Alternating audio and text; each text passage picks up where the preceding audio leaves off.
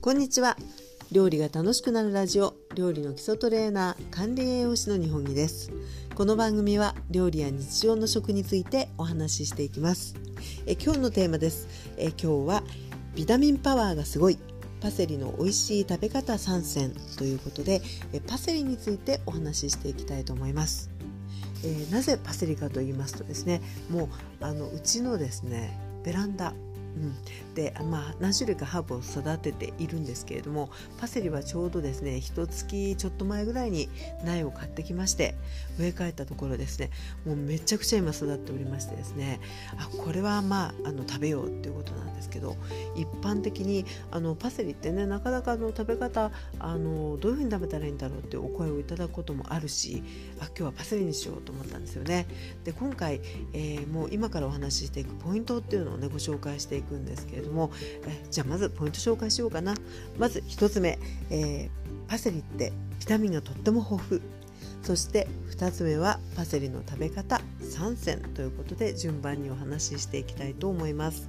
パセリはねすごくねあの見た目にまあ、見た目通りかな。あのとってもねビタミン類が豊富なんですよ。詰まってる感じなんですよね。なのでその辺りをね少しご紹介していきたいと思います。さあパセリですね。で、まあ、何かとあの比較した方が分かりやすいかなっていう部分もあるので、えー、今回はですねもう栄養豊富な野菜としても誰もが知ってるんじゃないでしょうか。ケール。うん、ケールと比較してね、あのー、もう勝ってるビタミンがいくつもあるのでその辺ご紹介していきたいと思います。まずですねベータカロテン、うん、体の中ではねよく抗酸化作用がありますよって言われて、まあ、細胞のねあの老化を防ぎますだとかあとは、えー、ベータカロテンはね体の中に入って必要な分ビタミン A に代わって、まあ、粘膜や肌を守ってくれるなんていうことも言われるんですけれども、えー、我々にとってねとっても大事なあの栄養素なんですよね。そのベータカロテンです。で色の濃い野菜に全般的に多く含まれているんですね。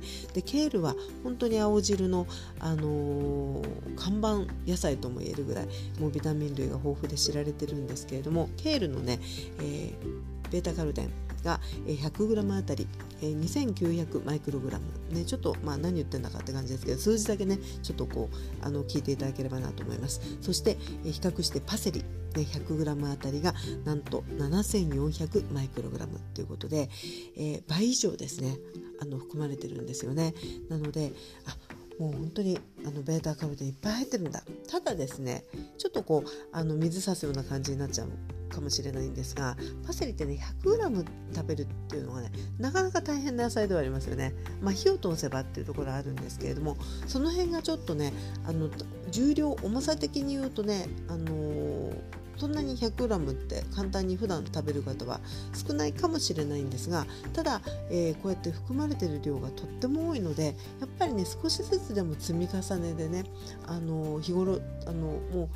こまめに取っていったら結構違ってくるんじゃないかなって言える野菜じゃないかと思います。さあ続いて、え、若さのビタミンとも言われますビタミン E ですね、え、こちらはね、えーと、ケールが2.4マイクログラムかなこれね。そして、えー、パセリの方が3.3ですね。やっぱりあの多いんですよね。そして一番有名なビタミン。ビタミン C は、えー、ケールがですね81に対してパセリが120なのでだいたい1.5倍ぐらいあの入ってるっていう感じなんですね。でその他にも、まあ、ビタミン B 類だとかあとは、えー、骨を作るのに欠かせないねビタミン K これもね、えー、っとケールのだいたい4倍ぐらいあの含まれてるんですよね。なのでこうとてもこうあの種類多くその含有量も多くこう詰まったような感じでね持ってるのがパセリのねすごいところなんですね。でえこのパセリをじゃあどうやってえ美味しく食べようかっていうことでここからはえ食べ方3選ということでお話をしていきたいと思います。で、えー、3つあるんですけどねあの結構そのいろいろある野菜の中でパセリはねあのどちらかというと、まあ、少しの量をこう割と飾り的に使ったりとかね、まあ、スープのお気に入りとしても、まあ、少し刻んで振ったりっていうようなことも多いしあとまあ個人的にねパセリ大好きな方もいらっしゃると思うんですが私はね個人的にね何て言うのかな生だとちょっとこう、まあ、刻んであればいいんですけどあの葉のこうアフロヘア的な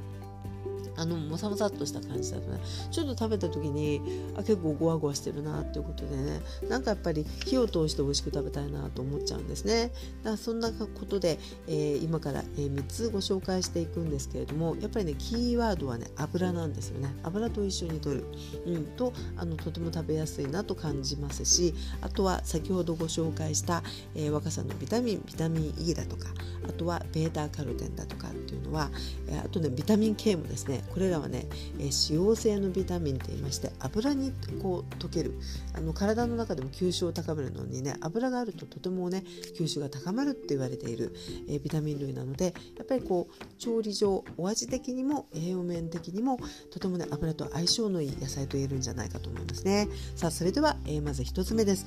ちょっとね根も葉もない感じなんですけど炒め物にとにかくたっぷり振るっていう食べ方なんですね。根も葉もないですよね。ないんですですけれども例えば、えー、鶏肉とかね、まあ、鶏じゃなくても豚でもいいんですけれども塩コショウをして、えー、小麦粉などを振ってまぶしてですねでこう油で焼いてで火が通ったところでねもうたっぷりの刻んだパセリを振る。それでフライパンの中で転がしていく。そうすると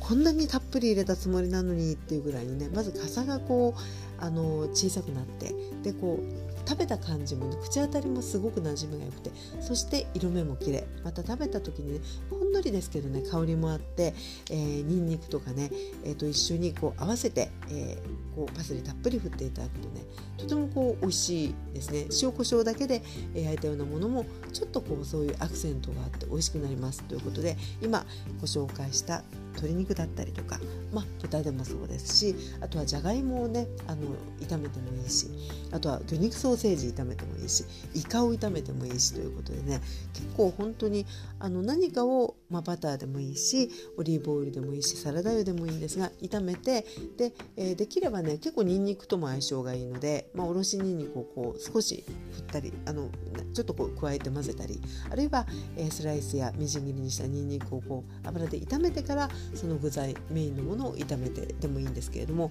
にんにくとねパセリってやっぱりとっても仲良しな感じがしますので、えー、より美味しいですね。で仕上げにもうたっぷりの刻んだパセリを結構たっぷり信じられないぐらいたっぷり入れてもね割と OK ですね。であの加えていただいてあのもう軽く転がす。そうするとねあのパセリの葉に火が火が通ってあのちょっとこう傘が本当にしんなりしてねすごく食べやすい感じになるので、えー、もういろんな炒め物にね振って食べるっていうのが一つあのおすすめでございます。さあそして2番目。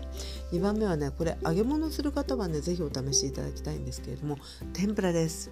このねパセリの天ぷらっていうのはね揚げ終えるとねめちゃくちゃサクサクスナッキーなので、えー、塩を振っていただいてもうね結構いくらでも食べられちゃうぐらいなんですよね。で作り方はね本当に天ぷらの衣あのご自身の自家製でもあの天ぷらこうこう水で溶いた感じでもいいんですけれどもそこにもうちぎったパセリですね葉を摘んだ感じあの刻む必要はないので、えー、それをですねもう結構こう絡めてでそれを油でねさっと揚げていく感じですね。で単体のパセリの天ぷらもとても美味しいですしあとはこうちょっとねあの私結構ねあの豚の本当あの細切れみたいなものに軽く塩コショウをしてえパセリと一緒にねあの天ぷら粉の上に絡めてえスプーンですくってあげていくっていうねかき揚げなんかにすることもあるんですけどこれもまたねあのとても美味しいおつまみになりますんでね、えー、結構組み合わせても単体でもとても美味しい天ぷらでございます。さあそして3番目です。これがまあ一番こうもしかすると料理らしいかもしれないんですけれども、えー、よくね作るものの一つですね、えー、スープです。でこれは、えー、もうパセリをですね割とたっぷり本当に。で刻まなくてもいいですね。葉を摘んだ感じでよくてこれをですねまず、えー、厚手の鍋に、まあ、あのオリーブオイルでもサラダオイルでも、えーまあ、にんにくをね少し炒めてそこに、えー、たっぷりほ本当にね結構たっぷりでいいんですよ。あの摘んだパセリを入れましてで少しくたっとするぐらいまで炒めてそこに、えー、水とねコンソメ顆粒コンソメでも粒コンソメでもいいので入れていただいてで、えー、煮立ってきましたらねそこにあの粉チーズを加えた溶き卵をね本当にかき卵スープのような感じでたーっと流し入れてあのもうふわっとねあの卵はチーズの力もあってふわっとした感じになりますのでそれを軽く混ぜてね出来上がり。であとお好みで胡椒を振ったりっていう感じなんですけれども、えこのねパセリのスープってねあの個人的にはすごく好きなスープなんですよね。で、えー、このレシピをあのかなり前にメールマガジン出してるんですけどね。でメールマガジンでご紹介したことがあるんですよね。でそしたらあの読者さんがねそれを試してくださって、ね、わざわざメールをくださったんですよ。パセリがあんなにたっぷり美味しく食べられるとは思いませんでした。っていうねあのとってもね嬉しいメールをいただいたねちょっと思い出深いレシピなんですね。でこのレシピは、えー、フードソムリエさんっていうあの料理のねポータルサイトさんがあってそちらにもねあのアップしているので、えー、興味ある方よかったらご覧いただきたいので放送終了後に概要欄にねリンクを貼っておきますんでよかったらぜひご覧ください、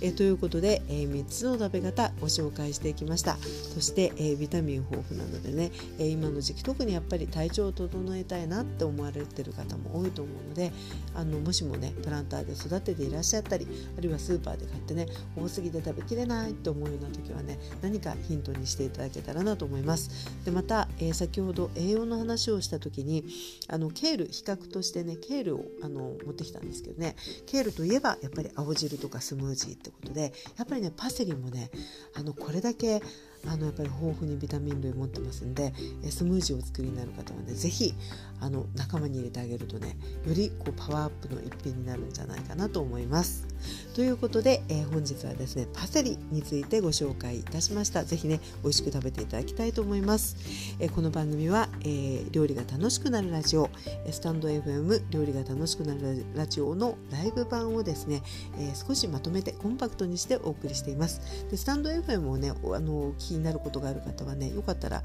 是非あのフォローしていただいてライブにもご参加いただくとその場でリスナーさんとやり取りがあったりねあのライブならではのちょっと楽しいあの感じになってますんでよかったらぜひ遊びにいらしてください。えそして、えー、お知らせが一つございます、え東京室ではオンラインでの、え初心者向け今日から急須で美味しい日本茶が入れられますという、えお茶を入れる基本講座を、え開催しています、え5月新茶の季節なのでね、えお茶をこれからもっと美味しく入れたいなとかねこれから、えお茶を飲み始めたい。そんな方に本当におすすめですね。初めの一歩の教室です。よかったらぜひいらしてください、えこちらのご案内のリンクも概要欄に貼らせていただきます。ということで、え本日はここまでです、えそれではまたお耳にかかりましょう。お相手は料理の基礎トレーナー管理栄養士の日本木でございました。それでは失礼いたします。